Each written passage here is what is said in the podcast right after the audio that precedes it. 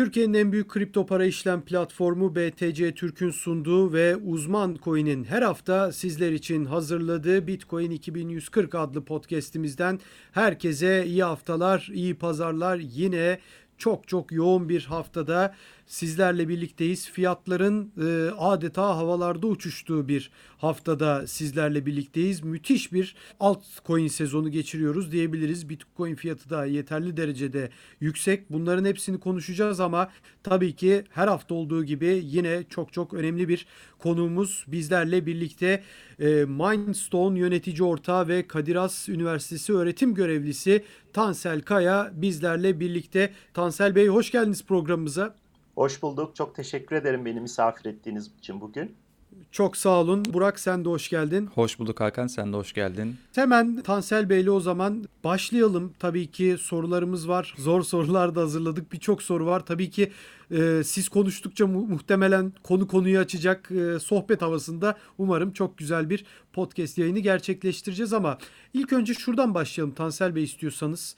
Kripto paralar aslında hala hayatımızda çok yeni. 10 senelik bir geçmiş var. O da tabii Bitcoin'in geçmişi ama bütün kripto paraların e, geçmişinin çok daha yeni olduğunu söyleyebiliriz.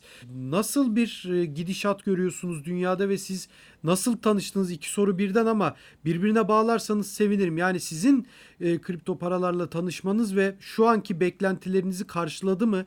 Ne yönde gidiyor dünya? Neler söylemek istersiniz? Pekala. Ee, Benim ilk nasıl tanıştığımla e, başlayayım. Benim bir Tabii. e, bilgisayar bilimi ve bilgisayar mühendisliği geçmişim var. Ve benim uzmanlık alanımda e, altyapıdan bağımsız kablosuz ağlar. Bu ne demek? Hani belki böyle uygulamalarla karşılaşmışsınızdır. Telefonda sadece Wi-Fi'yi açıyorsunuz, telefonlar birbirlerine bağlanıyorlar. E, bu zor bir problem çözmesi çünkü ortada altyapı yok. E, insanlar hareket ediyorlar ve siz bu ağı sürekli birbirine bağlı tutmak zorundasınız. Onu güvenli tutmak zorundasınız. Şifreleme vesaire var. Dolayısıyla benim bir şifreleme ve dağıtık sistemler geçmişim var. E, 2010 yılından beri de çok sevdiğim bir arkadaşım var benim Özgür Seyrek diyor. Beni ara ara gelir dürterdi. Bitcoin diye bir şey var. E, çok yenilikçi, bunun farkında olmalısınız. Bir şeyler yapmalıyız bununla ilgili diye. E, ben o zaman çok şeydim. Yani hani Türkiye'yi az buçuk tanıdığım için diyordum ki bak çok spesifik bir şeyle gelirsen bir şey yapabiliriz. Yani o zamanlar hatırlayanlarımız vardı. Mt. Gox vardı hatırlarsanız. Git Evet. dedim bana Mt. Gox'tan 50 tane Bitcoin al. Bunları dedim böyle metal şeylerin arkasına, e, coinlerin arkasına private key'lerini yazalım 24 kelime. Bunları dedim kapalı çarşıda satalım. Bunun dedim üstünde bir şey Türkiye kaldırmaz. Anlatmamız da zor. e, bununla irtibat kurmamız da zor. E, onun ardından e, benim abim, o şu an Amerika'da bir e, doktor, yani doktorası var kimya alanında. O bu sefer madencilik işine girdi. E, böyle bir kendine bir rig kurdu. E, madencilik yapmaya başladı. İlk Ethereum'u da ben ondan aldım. E, hatta bu şey yani ilk Ethereum fork'unun olduğu 2016'ları düşünün. O zaman 10 dolarla 20 dolar arasında Ethereum Evet. ve e, 30 Ether çıkartıyor ayda. Bunun 20 Ether'iyle elektrik ödüyor. Kalanları da satıyor, bir şeyler yapıyor. Ben de ilk Ether'imi 100 dolar verdim ona. O da bana ilk kez Ethereum verdi. Ee, o şekilde de Ethereum'la tanıştım. Ee, bir de insan şey yapmak istiyor. Yani bizler yazılımcı, bilişimci olduğumuz için tam an- anlamıyla anlamamız lazım bir şeyle ilişki kurabilmemiz için. Ee, dedim ki ben bunun madenciliğini yapmam lazım. Hemen nasıl başlayabilirim? Ee, o dönem e, Monero'nun da ait olduğu Cryptonaut ailesi CPU'larla madenciliği yapılabilen e, coinlerdi. İlk bir tane bu şekilde Cryptonaut coin'imi, bir adet coin'in madenciliğini yaptım. Sonra onu götürdüm Poloniex sattım. Çok mutlu oldum. Evet ben hani artık bu işin bir parçasıyım. Ee, o dönemden beri de aktif biçimde e, bunlarla ilgileniyoruz. Şirketin önce projelerinin bir bölümü kripto paralar, blok zincirleri oldu. Artık sadece e, token projesi yapıyoruz. Yok bot yazıyoruz. Borsalara danışmanlık veriyoruz. Bütün hayatımız sadece e, blok zincir ve kripto para projeleriyle geçiyor. Şimdi bugüne gelirsek nasıl bir durumdayız? E, siz bana bir dönem deseydiniz ki e, Çin e, kendi kripto parasını yapacak. Bunu halkına duyuracak, dağıtacak, hardware wallet'a koyacak.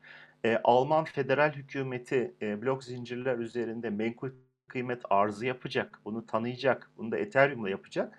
Yani anlamakta ve kabul etmekte zorlanırdım. Ama şimdi öyle bir noktaya geldik ki Amerika'nın düzenleyici kurumu olan OCC stable coin'leri tanıyor. Diyor ki bankalar kripto para ağlarının parçası olabilir diyor.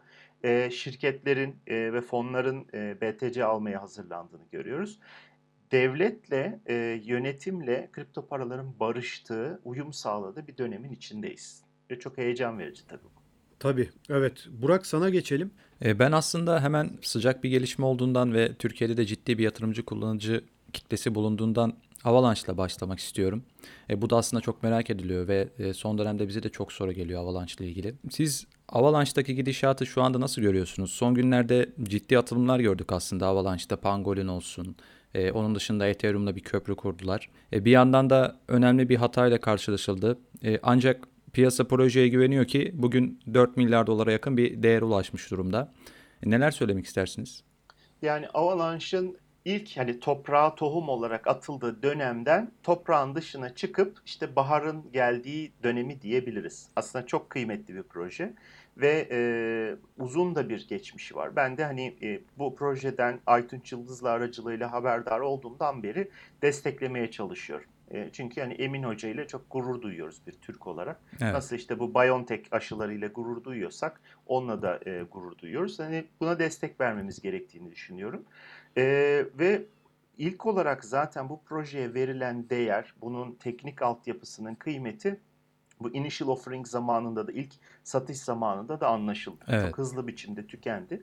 Ama ondan sonra tokenların dağıtılması için token veya işte Avalanche, e, coin de diyebiliriz. Çünkü sonuçta bir L1 çözümü bu. Ee, bunun dağıtılması için mainnet açıldığından beri aslında bugüne kadar çok fazla kullanılmadı ağ.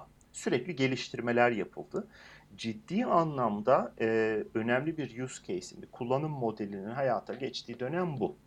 Bunlarda neler? Sizin söylediğiniz gibi Ethereum'la bir köprü kuruldu. Artık evet. oradan buraya sentetik tokenları taşıyabiliyoruz. Ee, ikincisi de Uniswap'a, SushiSwap'a benzeyen bir merkeziyetsiz borsa. Benzer kod yapıları var. Pangolin e, devreye girdi ve e, bir anda büyük bir kullanıcı sayısına ulaştılar e, sistem e, büyük bir yoğunluk e, altına girdi. Orada da merkezi bileşenler var. Hani işleri kolaylaştırmak için yapılmış şeyler var. Onlardan bir tanesi de web cüzdanı. Yani web üzerinden siz cüzdanınıza erişebiliyorsunuz. Bunu kullanabiliyorsunuz. En nihayetinde onlar belli nodlarla konuşuyorlar. Eğer Ethereum aşina olan arkadaşlarımız varsa Ethereum'da da biz Infura diye bir şey kullanıyoruz. Evet, Infrastructure'ın evet. Japoncası o da böyle bir şey. Çok popüler bir proje. Kendi nodunuzu çalıştırmıyorsunuz. Onlar sizin adınıza node çalıştırıyorlar. Siz oraya yönlendiriyorsunuz taleplerinizi. Burada da cüzdanın e, arkasında belli bir miktar nod var. E, bunlar aşırı yükleniyor ve bir de e, bugüne kadar e, bulunmamış olan bir hata ile karşılaşıyoruz. E, Avalanche'ın ilginç bir özelliği var. Bu e, Cosmos, Polkadot ve Avalanche'ın düşüncesi bu. Yani her şeyi bir arada tutmuyorlar. Bizim Ethereum'u düşünün. Ethereum'da birbirimize para gönderiyoruz. O orada. E, akıllı kontrat yüklüyoruz. İşte ben deneme yapıyorsam o da orada. Finans projesi DeFi'de orada, oyun da orada, her şey bir arada. Tamam çok güzel, her şey çok güvenli. Bir blok zincirde birbirlerine böyle güvenlik sağlıyorlar. E, evet. Ee, bütün madenciler bir arada çalışıyorlar ama e, bu çok büyük bir darboğaz getiriyor. Yani e, ben sizler benden daha yoğun belki kullanıyorsunuzdur. İşte geçen gün e, Tether göndermeye çalıştım. 28 dolar ödedim. Evet yani, evet doğru. Yani bu e, kabul edilemez bir rakam. Bizim bu 2017-2018'lerde BTC sıkıştığında da böyleydi. Evet. Ben 1000 dolara 80 dolar ödediğimi hatırlıyorum. Saatlerce de bekliyordum. Ondan sonra da zaten bir düşüş yaşıyoruz. E, Ethereum çok güzel bir proje ama diyor ki bunlar bizim bunu dağıtmamız lazım. Nasıl dağıtacağız? Sharding diye bir çözüm var. Parçalara evet. ayırma. E, diyoruz ki biz farklı konulardaki e, veri farklı blok zincirlerde dursun. Avalanche'da da ne var? X diye bir ağları var onların. Exchange. Tokenlar orada. Yani birbirimize Avalanche göndereceksek onu kullanacağız. Sonra P diye bir ağ var. Platform. Orada da bu genel platformun kendisiyle, Avalanche'ın kendisiyle ilgili bilgiler tutuluyor. Kim ne yapıyor, işte ne kadar süreyle token'ını kitlemiş vesaire. Bir de ondan sonra da C ağı var. C evet. de kontrat. O da normal Ethereum'a çok benzeyen bir ağ. Akıllı kontratlar da orada. En azından bu üç ayrımı yapmışlar. E, Pangolin ilginç bir proje. Üçüne birden dokunuyor. Yani işte X'ten tokenlarınızı çıkartıyorsunuz, C'ye gönderiyorsunuz. Sonra P'yi ilgilendiren bazı şeyler var. E, buna dair üçünün bir arada etkileşimine dair bir hata ortaya çıktı. E, e, sorunlar oluşmaya başlayınca durdurdular sistemi. E, merkeziyetsiz sistem nasıl durdurulur diyebilirsiniz. Evet. Bunlar proof of stake sistemler. Proof of stake sistemlerde e, ana onaylayıcılar yani yüksek hisseye sahip onaylayıcılar işlem e, onaylamayı reddederse e, sistemi büyük oranda durdurabiliyorsunuz. En azından işlem adedi çok azalıyor. Diğer nodlar işlem yapmaya devam ediyorlar. E, bu şekilde sistemi durdurdular. Bu cüzdanla da e, cüzdan da durduruldu. E, gerekli şeyi buldular, sorunları buldular. E, bir güncelleme yayınlandı. Şeyi ben makul buluyorum. Yani çok yeni bir code base. E, bu tip hatalar çıkacaktır. Çıksın da hatta bu aşamada çıksın. Yani biz yüklenelim, kullanalım. E, bu aşamada hataları bulalım. E, ardından sistem olgunlaştığında e, bu tip şeylerle karşılaşmayalım. Evet. Hatta Emin Günsürer sanıyorum şey demişti. e, bizim en büyük dezavantajımız kodun yeni olması gibi bir açıklama yapmıştı sanırım. Evet. Ya orada iki şey söyleyebilirim. Birincisi bunun kriptografi tarafı var. Bizde kriptografide eski iyidir. Çünkü yani biz allame cihan da olsak ne olursak olalım yeni bir şey yaptığımızda kriptografide içinde açık olma ihtimali var. Evet. Dolayısıyla herkesin böyle kurcaladığı, denediği, zorladığı bir şey e, 5-10 yıl dayanıyorsa biz diyoruz ki hani bayağı iyi, bayağı bir kurcalanmış, bakılmış bir şey bu. Buna güvenebiliriz. O zaman bizim Bitcoin'e en güvenli kripto para dememizin bir başka sebebi de bu herhalde değil mi? Evet. Şimdi mesela bu Antonopoulos var. Bizim severek dinlediğimiz yayınlar yapan bir e, konuşmacı. O e, Bitcoin'i lağım faresine benzetiyor. Diyor ki böyle bir gözü diyor patlamış. Ondan sonra sağa solu yara bere içinde ama diyor ölmüyor. Çok dayanıklı, çok badireler atlatmış. E, blok zinciri makbulü böyle açıkta duracak public'te. E, herkes buna aklına gelebilecek her saldırıyı yapacak. Buna rağmen e, düşmeyecek, inmeyecek, sağlam kalacak. E, Bitcoin'i biz bazen alay ediyoruz. Yeni hiçbir şey yapmıyor diye. Evet. Ama e, bizim gözümüzde Bitcoin hani rüştünü ispatlamış, sağlam çalışan bir altyapı. E, ve hani onun da başına birçok şey geldi. E, birçok denemelerde bulunuldu. E, başından da iyi tasarlanmış. Yani aslında bu 10 dakikada bir blok meselesi e, güvenlik için geliştirilmiş bir şey. Ya da işte sınırlı miktarda işlem yapması. E, hatırlarsanız da geçtiğimiz gün bir FAD yarattılar. Evet, evet. Benim de tahminim hani ucuza e, BTC alabilmek için kurumlara dediler ki çifte işlem gerçekleşti. Halbuki şey böyle bir durum yok. E, bunun tip şeylere oldukça dayanıklı bir yapı Bitcoin. Hakan? Evet e, tabii Bitcoin'den bahsetmişken gençlerin inanılmaz bir ilgisi var Tansel Hocam. Yani e, Türkiye'de tabii hep bunu söylüyoruz. Bunu bir övünç kaynağı olarak da anlatıyoruz. Yani Türkiye kripto paralarda e, ve blok zincir konularında hani hep e, en çok ilgi gösteren borsalara belki en çok para sokan ülkelerden biri ama aslında e, benim şahsi fikrim şu ki e, biraz da insanlar hani paraya bakıyorlar. Hani e, buradan girelim mi? Bu fiyattan alınır mı? Şu fiyattan satılır mı'nın dışına ben gen- genel manada gençlerin çok da çıktığını görmedim. Ama sizin üniversitede yaptıklarınızda özellikle Uniswap konusunda gençlerle nasıl iletişimde bulunduğunuzu da biliyoruz. Onu soracağım birazdan. Oraya geleceğiz. Ama siz Türkiye'deki gidişatı özellikle gençler bazında nasıl değerlendiriyorsunuz? Yani fiyat odaklı sordum ama e, genel manada da bir yorum yaparsanız sevinirim.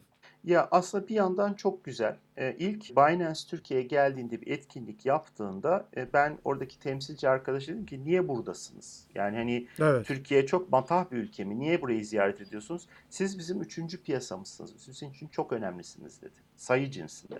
E, Evet. Ve işlem hacmi. Şu anda hocam hemen şey yapayım. Şu anda bir yani. Bir. Bir. E, müthiş bir ilgimiz var. E, dolayısıyla bu aslında önemli bir şey. Yani Türkiye bir konuda dünyada öncü, e, önemli bir noktada.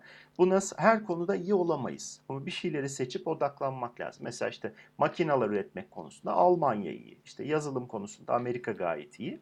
Burada bir avantajımız var. Ama e, şey çok tehlikeli.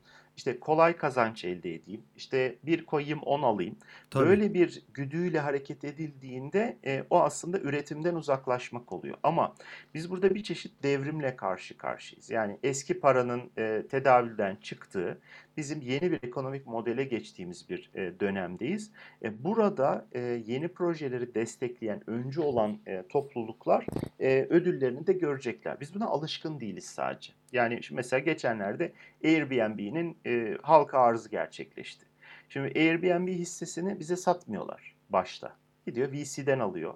Ya da diyor ki akredite yatırımcı diyor buraya e, yatırım yapabilir. Sen giremezsin. Türk zaten gelmesin. işte Rus gelmesin, Arap gelmesin vesaire. E, ama e, iyi proje yani başarılı olabilir. Bir yerinde görüyorsunuz ve o da size işte 50x'ler yaptırabilir, 30x'ler yaptırabilir. Sadece size kitle fonlamayla erişim vermiyorlar. Burada o şey değişiyor. E, biz kripto paralara tam regüle olmadıkları için bizler de katılabiliyoruz yatırımcı olarak. Ve bunlardan aralarından bazıları işte gerçekten başarılı olabilir. İşte Bitcoin bunun örneği, Ethereum bunun örneği. Bu üçlüden bir tanesinin ben başarılı olacağını düşünüyorum. Cosmos, Polkadot, Avalanche. O blok zincirler arası iletişim, ölçeklenme problemini çözmeye çalışanlar. Ee, Uniswap işte benzer bir hikaye. Dolayısıyla aslında şey çok güzel. Yani e, bu şey çökebilir. Yani ayı piyasasına girebiliriz. Bu kadar böyle her şey günlük gülistanlık olmayabilir. E, karlarını realize etmezlerse ellerindeki yatırımlar azalabilir. Ama sanki bu dönemin sonunda e, Türkiye'den de biz bir miktar milyonerler çıkartabileceğiz gibi geliyor. Yani dünya çapında kripto alanında e, gelir elde etmiş insanlar olabilir. Bunlar da umut ediyorum tekrardan Türkiye'de yeni projelerin fonlanmasına, bu alanda e, gelişmeye ve geliştirmeye destek olurlar diye umuyoruz. Şimdi e, tabii Tansel Bey şöyle bir şey var. 2017'deki piyasada aslında e, tabii ki uzmanlar hep ne dediler? Sağlıksız bir yükselişti o dediler ama müthiş bir reklam oldu e, Bitcoin için. Belki şu an bizi dinleyen bir sürü insan da 2017'de tanışmıştır Bitcoin'le. E, orada tanışmayanlar da muhtemelen bu Aralık ayında tanıştılar fiyat yükselişiyle. İnanılmaz da bir reklam oldu. E, ama reklamın dışında siz Bitcoin'in gidişatını nasıl görüyorsunuz? Yani birçok kişi var, uzman var. Hani şunu söylüyorlar ki Bitcoin hani dünya parası olacak ya da dünyanın en önemli paralarından biri olacak. İşte doları yenecek, bütün ülkeler buna geçecek. Tabii ki bunları abartı görenler var, gerçekçi görenler var. Siz bu yorumların neresinde kalıyorsunuz? Yani benim de Bitcoin ile ilgili görüşlerim e, zaman içerisinde değişti. Yani başta benim şüphelerim vardı. Acaba bu böyle sipariş edilmiş bir proje mi diye. Sonra Evet. bir dönem bunun hakikaten böyle işte kripto anarşist, özgürlükçü bir e, köklerden gelen bir proje mi acaba diye düşündüm. Sonra böyle bir hani bi- bilgi aldıkça görüşünüz yavaş yavaş değişiyor. Tabii. Ama tabii e, Kasım'da yani seçimler öncesinde bir hareketlilik bekliyorduk. E, Biden'ın seçilmesiyle bir pozitif bir etki olacağını biliyorduk. Ama ondan sonra olan olayları da gördüğüm zaman benim e, bu yöndeki şeyim kuvvetlendi. Yani olayların akışına baktığımızda hepimizin hayatını etkileyen bir hastalık var. Tüm dünyaya yayılıyor. E, Tabii. bununla birlikte normalde fonların e, belli yatırımları yapmaları yasak. O paralar çıkamıyorlar. Çok belli koşullarda çıkıyor. Fonlar hareket ediyor. Trilyonlarca dolar basılıyor Amerika'da. E, ardından da bu basılan trilyonlarca doların bir yere gitmesi lazım. Şeyde çok önemli bir destek programı var. PPP deniyor buna. Payment Protection Plan. Bununla e, bireylere de destek verdi Amerika ama şirketlere çok önemli nakit desteği sunuyor. Diyor ki 10 kişilik bir şirkete sen çalışanlarının maaşını ödemeye devam et al sana 1 milyon dolar. Şimdi 100 kişilik şirket var, 1000 kişilik var, 10 bin kişilik şirket var. Çok büyük destekler alıyorlar. O para da bir yere gidecek. Gittiği yerlerden önemli bir tanesi de kripto paralar. Böyle hepimizi oraya doğru sürdüklerini hissediyorum ben. Hep beraber bir dönüşüm içerisindeyiz. E, kripto paralar kabul görüyor, hayatımızın içerisine giriyor. E, şeyleri de çok iyi niyetli görmüyorum. Yani Michael Saylor, MicroStrategy'nin alımları güzel. Ardından Elon Musk'ın söylediklerine bakıyoruz. Twitter bir anda diyor ki ben de maaş ödeyebilirim. E, o zaman diyorum ki ben e, evet bu bir koordine bir hareket. Koordineli hep beraber bizim e, nakitten e, merkezi bankaların, merkez bankalarının paralarından kripto paralara doğru yönlendiren bir hareket var. E, bir dönüşüm e, bu dönemde gerçekleşecek. E, iyi tarafları neler? E, biz bunun öncüleriyiz. Yani bizleri dinleyen arkadaşlar, sizler, bizler e, bu e, şeye tanıklık ediyoruz. Bu benim tanıklık ettiğim dördüncü devrim. Yani birincisi internetti. Ben işte 78'liyim. Ben üniversitedeyken e, bunu yaşadık. İkincisi mobil. İşte ben Amerika'da bu ilk 4G'yi geliştiren bir şirkette çalıştım. E, ona kısmen tanıklık ettim. E, sosyal medya olduğu gibi kaçırdım. E, çünkü ben mahremiyetle ilgileniyorum. İşte privacy gibi bir merakım var. Dolayısıyla ondan çok uzak durdum. Dördüncüsü de bu. Yani para artık e, evrim geçiriyor. E, ve biz buna tanıklık ettiğimiz için bizim jenerasyonumuz, bu işin içinde olan insanlara e, bayağı bir e, avantajları var. E, ama e, bir yandan da hani dünyada büyük bir ekonomik değişim, e, dönüşüm olacak. Bunu da görüyoruz. Tabii o, o da göz göre göre adeta geliyor. Bunun neresinde yer alacağımız önemli. Burak sana geçelim. Ee, ben şimdi Bitcoin konuştuk. Bitcoin'den sonra piyasanın en önemli projesi Ethereum var. Ethereum ile ilgili e, bir soru soracağım. Şu anda Ethereum bir 2.0'a geçiş sürecinde. Bu geçişin siz e, başarılı bir şekilde tamamlanacağını düşünüyor musunuz? Yani Ethereum'un burada geleceğiyle ilgili düşünceleriniz nelerdir? Çünkü şu an Ethereum gerçekten radikal bir geçiş aşamasında. Tamamen neredeyse sistemi değiştiriyorlar. Ee, evet. Ben ilk Ethereum 2.0'ı duyduğumda ya dedim bu nasıl çalışacak? Yani bu kadar komplike bir e, sistem. Ve o dönemde de Ethereum 1.0 ağından 2'ye geçeceğiz gibi bir söylem vardı. Ardından evet. gelen baskılarla dediler ki 1.0 yaşamaya devam edecek, 2.0'ın bir alt zinciri haline getireceğiz bunu. Çünkü öyle bir risk var ki insanlar Ethereum 1.0'ı terk etmezlerse 1.0 ile 2.0 arasında bir rekabet doğuyor. Ee, burada Avalanche'ın, Polkadot'un, Cosmos'un e, Ethereum üstünde önemli bir baskı oluşturduğunu ben düşünüyorum. Başta evet. ciddiye almıyorlardı. Hani bunlar e, Ethereum'un popülerliğinin yanında önemsiz projeler deniyordu. Ama e, onların baskısıyla bu şey biraz öne geldi. E, takvim bir miktar öne geldi. E, Ethereum 2.0 bizim şu an roadmap'imiz. Yani hani o e, topluluk hep beraber o istikamette gidiyor. Eğer Ethereum 2.0 başarılı olursa yaklaşımıyla orada kalırlar. Eğer başarılı olamazsa ve e, bu dediğim üç proje daha hızlı biçimde inovasyon getirir, e, farklılıklar yaratabilirse oradan o tarafa kopuşlar olabilir. Bir yandan da şöyle bir şey var. Bunlar da böyle gökten inmiyorlar. E, Avalanche'da mesela Ethereum Virtual Machine kullanıyor. Üstü Ethereum. E, oradaki kod base'i de kullanıyorlar. Şu mümkün olabilir. Birleşmeler, e, iç içe geçmeler, teknoloji transferleri söz konusu olabilir. E, bunlar bizim için faydalı şeyler. Bunlar açık kaynak kodlu projeler ve e, birbirlerinden hem fikir alıyorlar, birbirlerine kodlar e, geçiyor. Hem de mesela yani Uniswap bir şey buluyor. Bunun benzerini siz bir başka platformda da e, üretiyorsunuz. Bizzat o kodu yazan insanlar olabilir, e, onun yatırımcıları olabilir. E, parçalanıyor, bir yerinden diğerine geçiyor. E, Ethereum 2.0'ı bu bakımdan e, hala şey olarak görüyorum. Yani rekabetçi. E, ana akım e, Ethereum orada. E zaten öyle bir noktaya geldik ki biz artık biz merkeziyetsiz diyoruz ama e, bazı çok önemli projelerin hangi ağı tercih ettiği şeyi belirliyor. E, tüm piyasayı belirliyor. Yani mesela atıyorum Uniswap Ethereum ağı üstünde. E, ya da işte atıyorum işte Oracle'larınız orada. Tether nerede? İşte Tether öncelikli olarak Ethereum'daydı. Tron'da var. öncesinde BTC'de Omni olarak var. Ee, onun haricinde şimdi e, Binance'in Smart Chain'i var. Orada da var zannedersem. Dolayısıyla onun tercih ettiği ana ağ olarak nereyi seçtiği e, kullanıcıların da nerede olduğunu belirleyecek. Orada önemli bir rekabet olacağını düşünüyorum. DeFi projeleri hareket ederse e, insanlar da oraya doğru gideceklerdir. Anladım. Peki hocam şimdi Ethereum'da siz de az önce vurgu yaptınız biraz. Ee, bir işlem ücreti sorunu var. Ee, yani bir transfer yapıyoruz işte 200 dolar, 300 dolar, 1000 dolar. Yani burada 20-30 dolarlık e, işlem ücretleri ödüyoruz. Bunu geçtim swap işlemi yapıyorsunuz. Ne bileyim Metamask üzerinden. Or- orada çok ciddi meblağlar ödüyoruz. 140-150 dolar belki 1000 dolarlık işlem için. Yani şimdi piyasanın da bir yandan hani bu ivmeyi devam ettireceği düşünülüyor yıl sonuna kadar en azından. Yani öyle bir döngü içinde olduğumuz varsayılıyor. E bu durumda biz ne yapacağız? Bu Ethereum'da bu işlem ücretlerini ödemeye devam edeceğiz. E bu şekilde ne kadar sürdürülebilecek bu süreç? Yani orada bir kibir var. Ethereum diyor ki bakın diyor 1800 dolara geldim. Müthiş bir popülerlik var. E, çok mutluyuz. Her şey çok güzel. Herkes bizi kullanıyor. E, ama insanlar yavaş yavaş içlerinden küfretmeye başlıyor. Evet, yani evet 1 milyon dolarınız varsa 200 dolar, 300 dolar sorun değil. Gayet güzel. Kimseye sormadan. Ne vatandaşlığınızı soruyorlar, ne oturduğunuz ülkeyi soruyorlar, ne cinsiyetinizi, dininizi soruyorlar.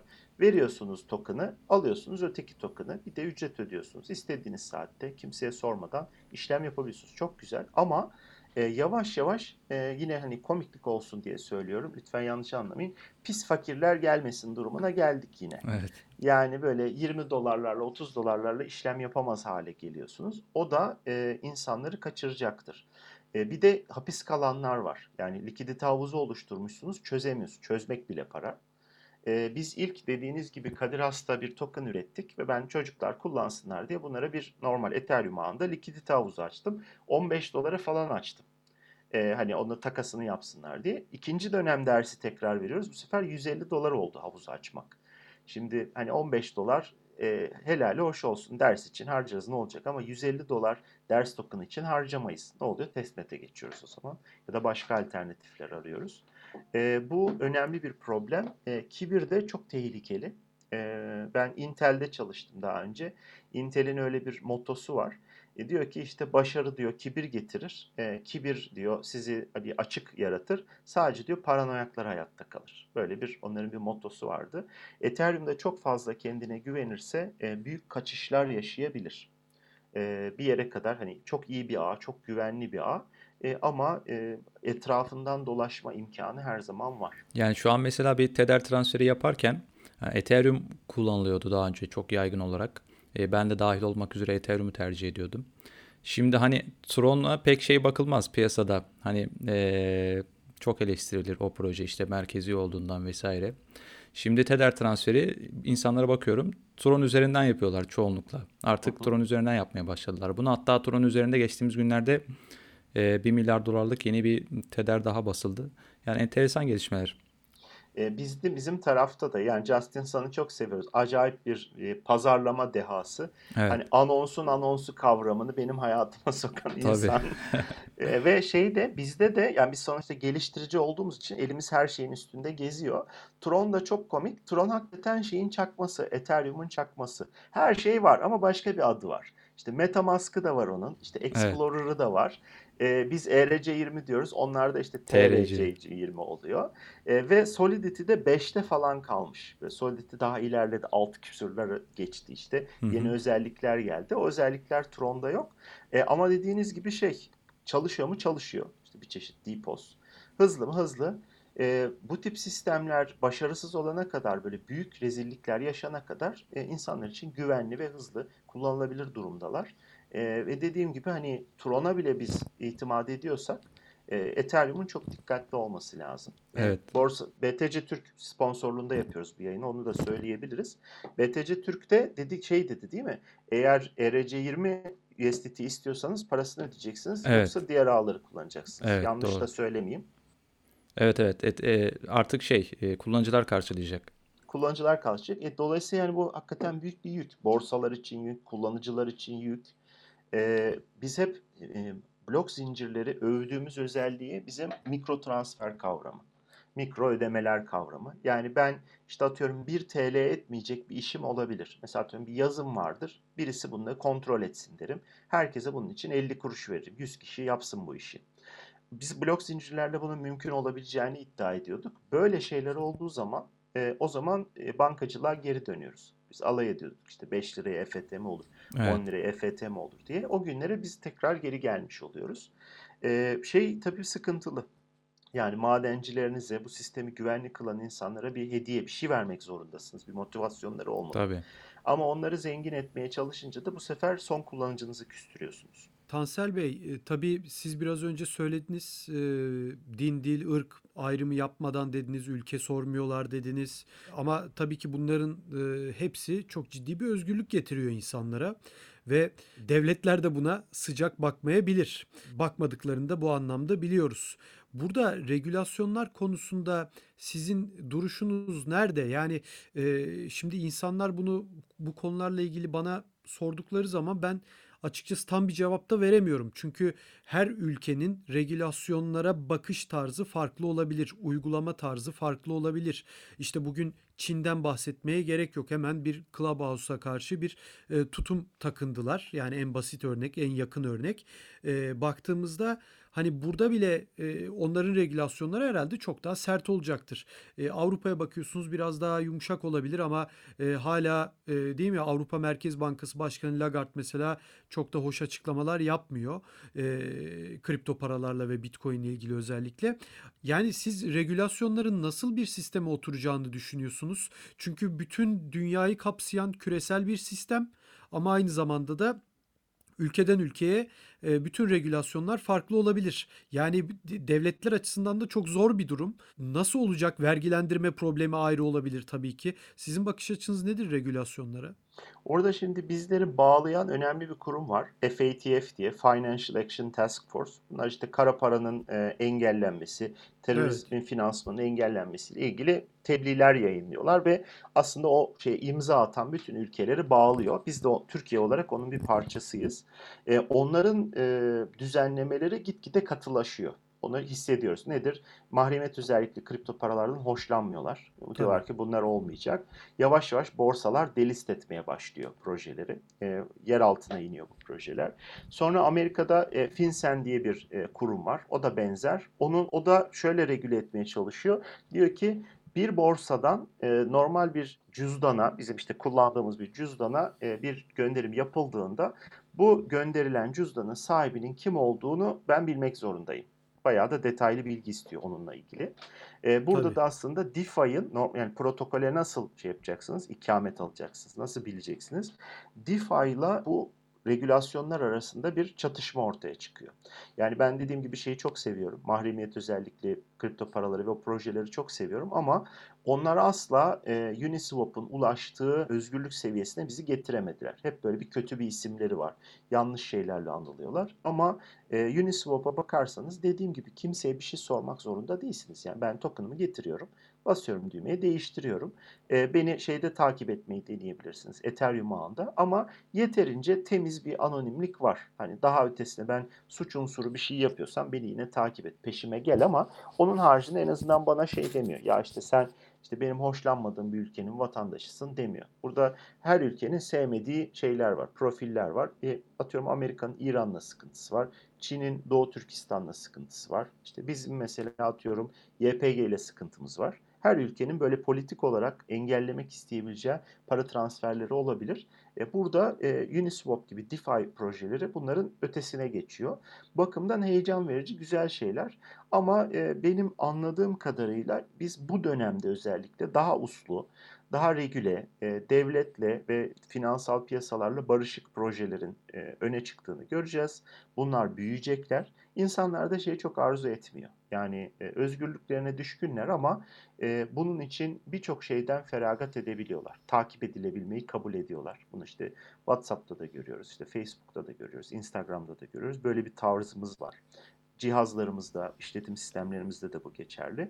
E, dolayısıyla e, benim tahminim şu, daha fazla regüle projeler göreceğiz. Bu Bitcoin'de olur, e, stable coin'lerde olur. Yine bu OCC'nin bir regülasyonu var. Diyor ki e, eğer usluysa diyor stable coin, Gemini, USDC gibi parasını nerede tuttuğu belli ise işte benim bankalarımı kullanıyorsa bunu diyor Amerikan bankaları kullanabilir. Bu şey de demek. Dünya Tabii. finansal sistemi kullanabilir demek. E, bunlar öne çıkacak. Bitcoin'de de dediğim gibi işte e, unhosted wallet diyorlar bunlara. İşte sahipsiz cüzdanlara gönderirken bunun kime ait olduğu falan kayıt altına alınacak. Aslında orası da bir çeşit takip ağı. Yani gittiğimiz nokta şu, bakkala ödediğimiz 10 TL'nin bile takip edildiği bir dünyaya doğru gidiyoruz. O artık takip edilmeyen son bölümdü. Hani evlerdeki süpürgeye kadar takip ediyor ama benim bakkala 10 lira vermemi takip edemiyordu. Tabii. O da girecek denklemin içerisine. Onu da soracaktım aslında. Yani e, insanlar bunu sorduğu zaman dediğiniz gibi şimdi ben bakkala cebimden 10 lira verdiğim zaman para üstüne almışım, almamışım bunun takibi hiçbir şekilde yok. yok. Bakkal defteri diyoruz hani hep e, örneğini veriyoruz Bitcoin'deki işte Ledger'da Ledger'la ilgili ama hani e, bakkal defterinde ne yazdığını e, kimse bilmiyor. Acaba bu bir uzun vadede veya kısa vadede bir dezavantaj olabilir mi artık bunun bile takip edilebiliyor olması? Yani bu kadar özgürlüğe gidiyoruz dünyaca, bu kadar teknoloji var ama bir oradan da bir öte yandan da teknoloji acaba bize karşı kullanıldığında işte o 10 liranın takibi de gelmeye başlayacak mı? Bu bir dezavantajı olabilir mi sizce? Yani şöyle diyeyim. Mesela atıyorum dedim ya ben hani internetin ben internetin olmadığı bir dönemden geliyorum. Ben size desem ki şimdi internet diye bir şey var. Hayatımıza girecek. Türkiye açısından da artıları da olabilecek, eksileri de olacak. Ne yapsak? Şimdi milli güvenlik açısından Doğru. evet eksileri var. Ekonomik olarak artıları var ve bunun önünde de durulamıyor. Yani interneti hayır yasaklayalım dışında duralım diyemiyorsunuz. Oradaki Amerikan yaklaşımı şu diyor ki öncüsü olayım, yönlendireyim, gerekirse kontrol edeyim, monitör edeyim e, benim kontrolümden geçsin. Eğer benden büyük bir şeyle karşı karşıyaysa. Bitcoin ve kripto paralardaki durum da böyle. Şimdi bizim Türkiye olarak e, bunu analiz edebilecek, inceleyebilecek bir yeteneğimizin olması lazım. Olmazsa e, biz başka insanların şeyine giriyoruz. Yavaş monitörüne yavaş giriyoruz. Monitörüne Evet. giriyoruz. Ne o? Hani şey tam köle gibi olmuyoruz ama koloni devletine dönüşüyoruz yavaş Doğru. yavaş. Yani hakları olmayan, sorumlulukları olan bireyler oluşuyor. Yani biz Amerikan kanunlarına uymakla mükellefiz ama haklarımız yok. Öyle bir şeye doğru gideceğiz. Veya Çin. iki tane böyle etkili bir e, şey var, kutup var. E, Bunların ülkemiz üstündeki etkisi artacaktır bu şekilde. Tabii. Ee, siz internet deyince aklıma geldi. Yani nasıl diyelim yer ve konum programları ile ilgili de hep şu söylenirdi. İşte o aslında e, gerçeklik payı da var yani savaş teknolojisi denirdi. Mutlaka savaşlarda da kullanılıyordur o teknoloji. Saptama, yer belirleme açısından ama hani hep şu derdi senin nereye gittiğini mutlaka bulurlar. Senin işte e, laptopunda e, siz de hatırlarsınız belki hani geçmişte laptoplara kamera geldiği zaman evinizi izleyecekler. E, işte tek tuşla bütün bütün elektrikleri kapayabilecekler. Şöyle olacak, böyle olacak. Tabii ki bunlar hani abartı örnekler. Biraz da insanlar belki o korkuları şimdiki teknolojiye uyarlamış bir biçimde başka kelimelerle anlatıyorlar. İşte paranızı alacaklar tek tuşla diyorlar bu sefer de. Mesela bunlar tabii abartı örnek oluyor ama dediğiniz gibi e, bu teknolojide uzun vadede bir yerde kalıyorsunuz. Ya dediğiniz gibi o koloni tarafında kalıyorsunuz ya da belirleyen tarafta kalıyorsunuz. Biz de göreceğiz artık yani teknolojiden kaçamayacağız herhalde değil mi Tansel Hocam? Yok yani kaçma şansımız yok. Öncüsü olmak Evet. lazım. Üreteni olmak lazım. Ee, orada karar belirten olmak lazım. Başka yolu yok. Yani üretemediğimiz durumda çünkü tüketmeye devam ediyoruz. Kimseye diyemiyoruz ki işte cep telefonlarınızı kapatın. işte hayatınızdaki bu kolaylıklardan vazgeçin diyemediğimize Tabii. göre o zaman biz üreten olmak durumundayız. Bir yandan da tabii şey de önemli. Yani e, mesela Am- Amerika'da, Almanya'da kripto paranın vergilendirilmesiyle ilgili mevzuat var. E, bu bir öncü bir davranış göstergesi. Durdurmaya çalışmıyor. Benim diyor önce sen böyle bir paramı ver bakarız diyor regülasyonuna. Bizde ise daha ziyade mevzuat e, dışarıda şekilleniyor ve biz o dışarıdaki mevzuatı uygun bulduğumuz biçimde alıyoruz. Ama genelde de böyle parça pinçik oluyor. Birbiriyle uyumlu olmayan e, mevzuatları alıp biz entegre ediyoruz. Ondan sonra bizim Kopya uzmanlarımız e, kopya oluyor. İçinden çıkmaya çalışıyorlar. Yani mali müşavirlerimiz, hukukçularımız tek bu şekilde böyle birbiriyle tam uyumlu olmayan şeyleri gelip entegre ettiğinde şeyler başlıyor. Uyumsuzluklar başlıyor. Ama e, bizim de o konuda Doğru. hızlı davranmamız lazım. Ben hani onun hayalini kuruyordum hep. Yani Türkiye bu konuda önce olsun. E, bunu regüle etsin. E, biz bu alanda e, hızlı bir atılım yapalım. Yani bu kadar kullanıcı var. Ama şey öyle çalışmıyor. Yani devlet o şekilde hareket etmiyor. Daha yavaş e, bakıyor, e, Bur- gözlemliyor. Burak'a sözü vermeden önce o soruyu soracaktım. Biraz geç kaldık hocam herhalde değil mi o zaman? Yani in- e, bizdeki enerji ve o dinamizm gençlerimizden geliyor, insanlarımızdan geliyor. Evet. Tam olarak şeyden gelmiyor. Şirketlerimizden ve dediğim gibi hani devlet kurumlarımızdan gelmiyor. Onlar da ayak uydurmaya çalışıyorlar. Art niyetli değiller. Allah razı olsun bir şeyler yapılıyor ama o kadar hızlı ki. Yani sizler ben bile mesela sizlerin takip ettiğinin belki yarısını, onda birini takip edebiliyorumdur. Çok hızlı ilerleyen bir şey var, dünya var etrafımızda.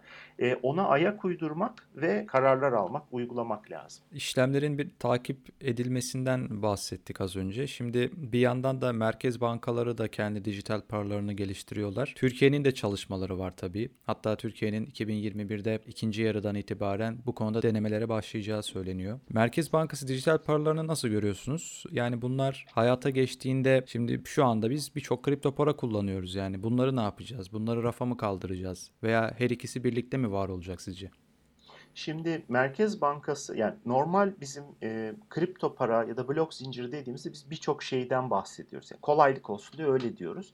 Ama e, kripto para deyince bizim genelde aklımızda merkeziyetsizlik var. Evet. Yani nodların işte dünyaya dağıldığı, e, mülkiyetin e, ta, bir kişide toplanmadığı ya da kontrolün sınırlı olduğu şeyler düşünüyoruz.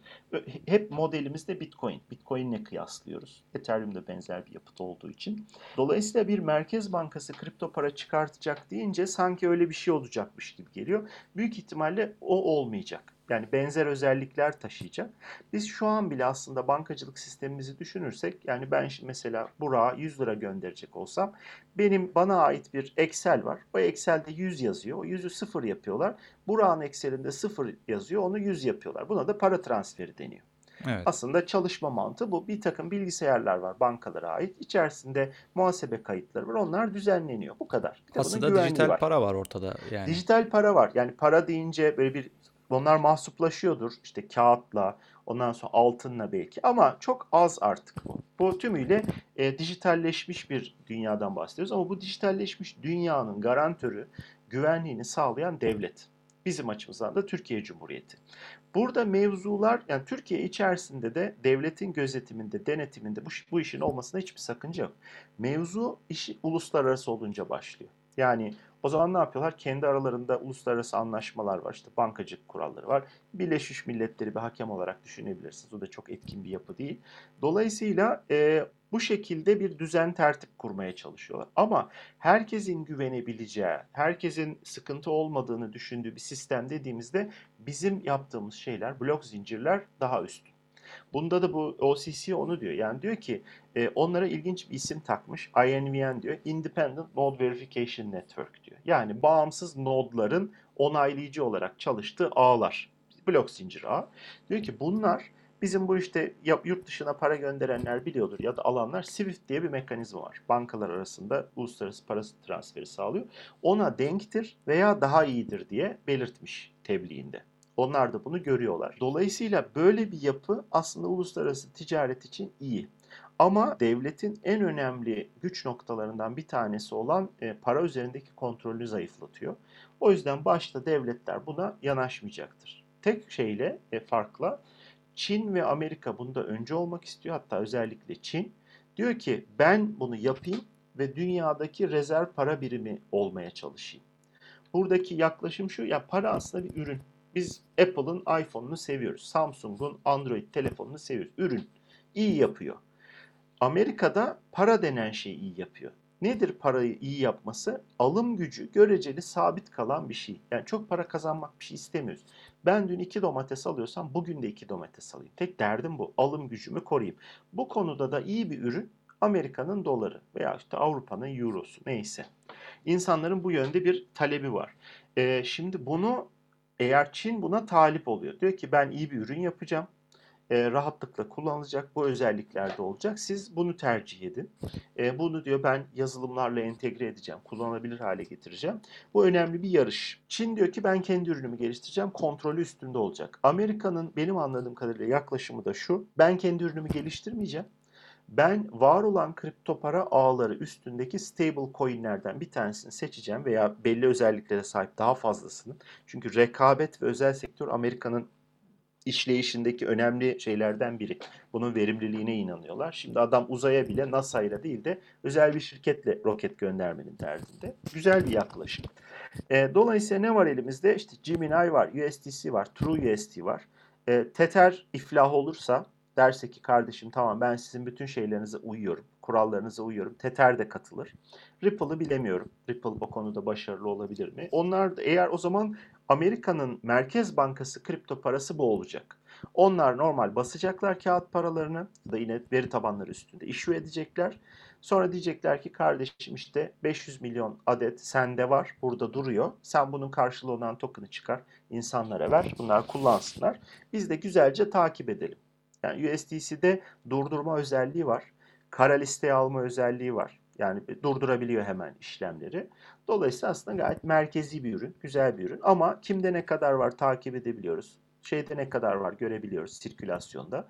Ben şu an mesela dünyada ne kadar dolar var bilmiyorum. Dolarım var, işte 20 dolarım var diyelim ki. E, ona ben bir, bir şey emanet etmişim, bir değer emanet etmişim ama toplam hacmini bilmiyorum. BTC'nin biliyorum. Ne kadar sirkülasyonda olduğunu biliyorum. Kimde ne var onu da görebiliyorum. Bir e, yatırımlarımı emanet ettiğim varlık hakkında daha çok bilgim var. Bu da hani dünya çapındaki yatırımcının isteyebileceği bir özellik. Tabii devletler dedik, Bitcoin dedik. Şimdi biz burada bunu konuşuyoruz. Bizim gibi aylardır podcastlerde bu konular konuşuluyor. Yani devletlerin de bu konudan ben bağımsız olduklarını hiçbir şekilde düşünmüyorum. Siz mesela Türkiye'nin ne kadar altın aldığını biliyoruz, tahmin ediyoruz. Açıklamalar yapılıyor. Altın konusunda devletlerin yatırımları da oluyor. Devletlerin gizliden gizliye Bitcoin aldıklarını düşünüyor musunuz ve bu konuda çünkü bir yere kadar da tamam hani OTC deskler deniyor, e, oradan alınabilir deniliyor ama hani herhalde devletler bugün alsa küçük küçük bile alsalar Hani ki bir devlet dediğinizde herhalde bir tane veya beş tane almayacaktır. Fiyatın herhalde uçması gerekiyor. Bambaşka noktalara gitmesi gerekiyor gibi geliyor. Yani fiyat odaklı bir soru oldu ama aslında sormak istediğim hani bambaşka bir yönü. Ne düşünüyorsunuz bu konuda? Devletler alabilir mi sizce Bitcoin? Şeyi o konuda tam bir yorum yapamam ama şunu biliyorum. Mesela Çin'in bir dönem e, altın rezervlerinin bulunması için özel ekipleri vardı. E, büyük e, altın alımları yapıyorlardı. E, Evet. Bitcoin'e de özel bir ilgilerinin olduğunu görebiliyoruz. Yani ciddi anlamda bir madencilik faaliyeti Çin üzerinden gidiyor. Doğal bir avantajı var. Yani şeyi üreten, silikonu üreten orası. Evet. BTC madenciliğinde de böyle bir avantajları var. E, devletleri ne oluşturuyor? Önce bireyler var, şirketler var. Ondan sonra da normal devletin kendi kasası var. Şirketler ve bireyler aracılığıyla bu alımların yapıldığını düşünüyorum. Ama devlet e, nezdinde bilemiyorum. O konuda bir yorum yapamam. Ama o bile zaten yani dediğim gibi biz şu ana kadar hep retail yatırımcısından, küçük yatırımcıdan bahsediyoruz. Küçük de demeyeyim de bireysel yatırımcıdan bahsediyoruz Bitcoin'de. Tabii. Ama biz ekonomiye baktığımızda paranın büyük bir bölümü aslında şirketlerde ve fonlarda. Atıyorum emeklilik fonu var. İnsanların emeklilik e, yatırımlarını yönetmekle yükümlü bir kurum. Norveç'in petrolünü yönetiyor mesela çıkan petrolü. Öbürü Japonların emeklilik fonunu yönetiyor. Bunların normalde her yere para yatırma hakkı yok. İşte devletin kredi skoruna bakıyor. Ondan sonra belli alanlara yatırım yapabiliyorlar. Eğer şirketler ve ardından da fonlar e, kripto paralara yatırım yaparsa bu e, çok büyük bir para girişi anlamına gelecek Bitcoin'e. E, ve öncelikli Bitcoin olduğunu düşünüyoruz ama Bitcoin'den de diğer altcoin'lere bir taşma oluyor. Orada e, çok büyük taleplerle karşılaşabiliriz. Bizim hani şeyin çok daha büyük dediğim gibi retail yatırımcının çok daha büyük miktarında girişler oluyor. Ama burada şöyle bir güzel bir tarafı var. Yani retail yatırımcısı mevzuatında olmamasından faydalanarak büyük bir riskle bu kripto paralara yatırım yapmış. Küçükten almış, bir yerlere getirmiş onu, bir yerlere taşımış. Onun e, ödülü olacak bu. Yani o ama alacaklar elimizden. Yani biz bir ara şeyin şakasını yapıyorduk. Yani merkezi olan bir e, parayla merkeziyetsiz paralarımızı elimizden alacaklar diye. Ripple ve Bitcoin arasında böyle bir e, şeyden bahsediyorduk. E, dolar da öyle. Şimdi trilyonlarca dolar basıldı. Sınırı da yok. İstedikleri kadar basabiliyorlar. E, onları kullanarak bizim elimizdeki sınırlı işte 3-5 Bitcoin'i topluyorlar. İşte biz atıyorum 40 bin dolardan vermiş olacağız. Bir daha da alamayacağız. Bir daha onu geri alma şansımız asla olmayacak. Öyle bir şey var. E, ama dediğim gibi e, bir grup insanı şey yapacak. Zaten aslında bütün bu finansal piyasaların yaptığı şey e, zenginliğin el değiştirmesini sağlamak. Ciddi anlamda bir büyümeye yol açmıyor. E, şeylerimiz sınırlı. Doğal kaynaklarımız, makinalarımız, insan kaynağımız, ürettiğimiz şeyler sınırlı. Tabii. Sadece şey el değiştiriyor. Yani diyorsunuz ki işte diyorsunuz ki bu adam şimdi milyarder. E ben de onu kabul etmek durumunda oluyorum bu ekonomi içerisinde. O zaman biraz daha aslında işin herkesin kaldığı kısmına geçersek. Şimdi çok fazla altcoin var ve insanlar da inanılmaz derecede özellikle şu dönemde altcoin'lere para akıtıyorlar. Hatta bizim Burak'la içinde bulunduğumuz ortak WhatsApp gruplarında da arkadaşlarımız e, yani 3-4 hafta önce soruyorlardı bize. Hani e, Bitcoin çok yükseldi. E, tabii ki onların çok bilgisi yok o anlamda direkt olarak hani 40 bin dolar veya 45 bin doları gördükleri zaman şunu soruyorlardı. Hani Bitcoin çok yükseldi artık alamayız bu fiyattan yükselse de bize bir şey olmaz bir kar edemeyiz bize bir altcoin söyleyin çarpı 100 yapsın. Gibi sorular. Yani insanlarda aslında e, mantalite biraz da bu. Çok da küçük görmek için veya çok da cehaletlerini ön plana e, çıkarmak için de aslında söylemiyorum ama ne yapsın da insanlar demeden de düşünemiyorum açıkçası. Zaten hani çok az paraya çalışıyor insanlar ay boyunca çok ciddi hani yoruluyorlar hem fiziksel hem beyin olarak yoruluyorlar ve çok az bir para kazanıyorlar. Dolayısıyla da bunu yükseltmenin e, fırsatlarını arıyorlar. Bu açıdan hani çok da eleştiremiyorum. Böyle şey mi olur canım? Hani bu da ne saçma soru diyemiyorum kendi çapımda. Ama gerçekte bu. Bu bir fact. Hani İngilizler öyle der ya. Hani gerçek bu. Siz bu gidişatla bu psikolojiyle ilgili neler söylemek istersiniz? Son olarak oradan kapatalım o zaman. Biraz da hani halkın halka inelim tırnak içinde. Oradan soralım. Çünkü gerçekten insanların sorduğu soru hep bu. Ya aslında biz istiyoruz ki hani Bitcoin 3000 dolara indiğinde ya arkadaşlar bak bu Bitcoin hani 3000 dolar değil bunun hakkı. Muhakkak buradan toplar. Hani şimdi yatırım yapın deyince bizi dinlesinler. Genelde o zaman dinlemiyorlar. Ee, 47 bin dolar olunca abi 500 bin dolar olur mu? Olmaz. Ya da yani bilmiyorum olur da bu hemen olmaz. Senin istediğin şekliyle olmaz. Sen 3000'de neredeydin? Veyahut da aynı sizi aradıkları gibi mesela Avalanche dediğim gibi 2-3 yıllık bir bizim takip ettiğimiz bir efor.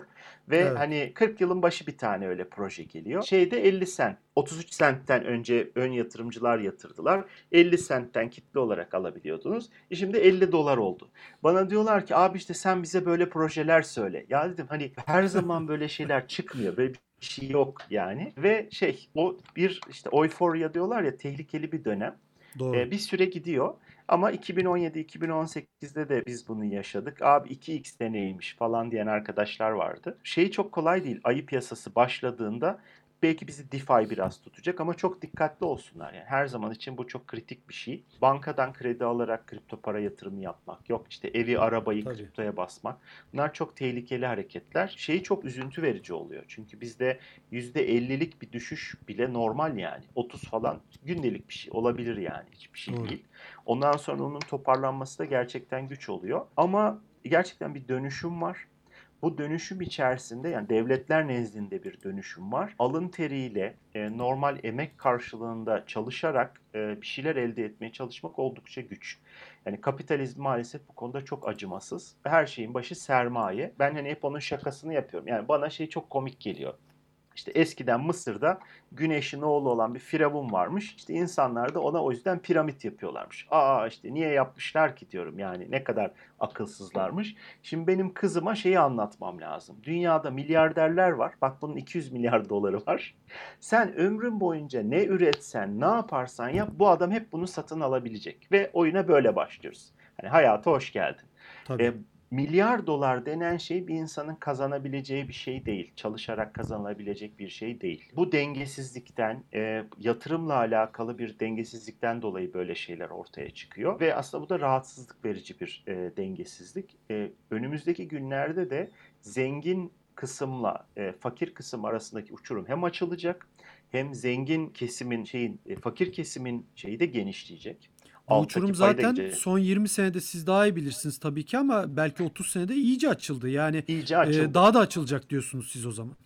Ben yani daha da açılacağını tahmin ediyorum. Oradaki tek çözümünüz de bu ekonomik sistemin dışına çıkmanız lazım. Onun için de ne lazım? Yeni bir para lazım. Aslında kripto paralar bunu vaat ediyor.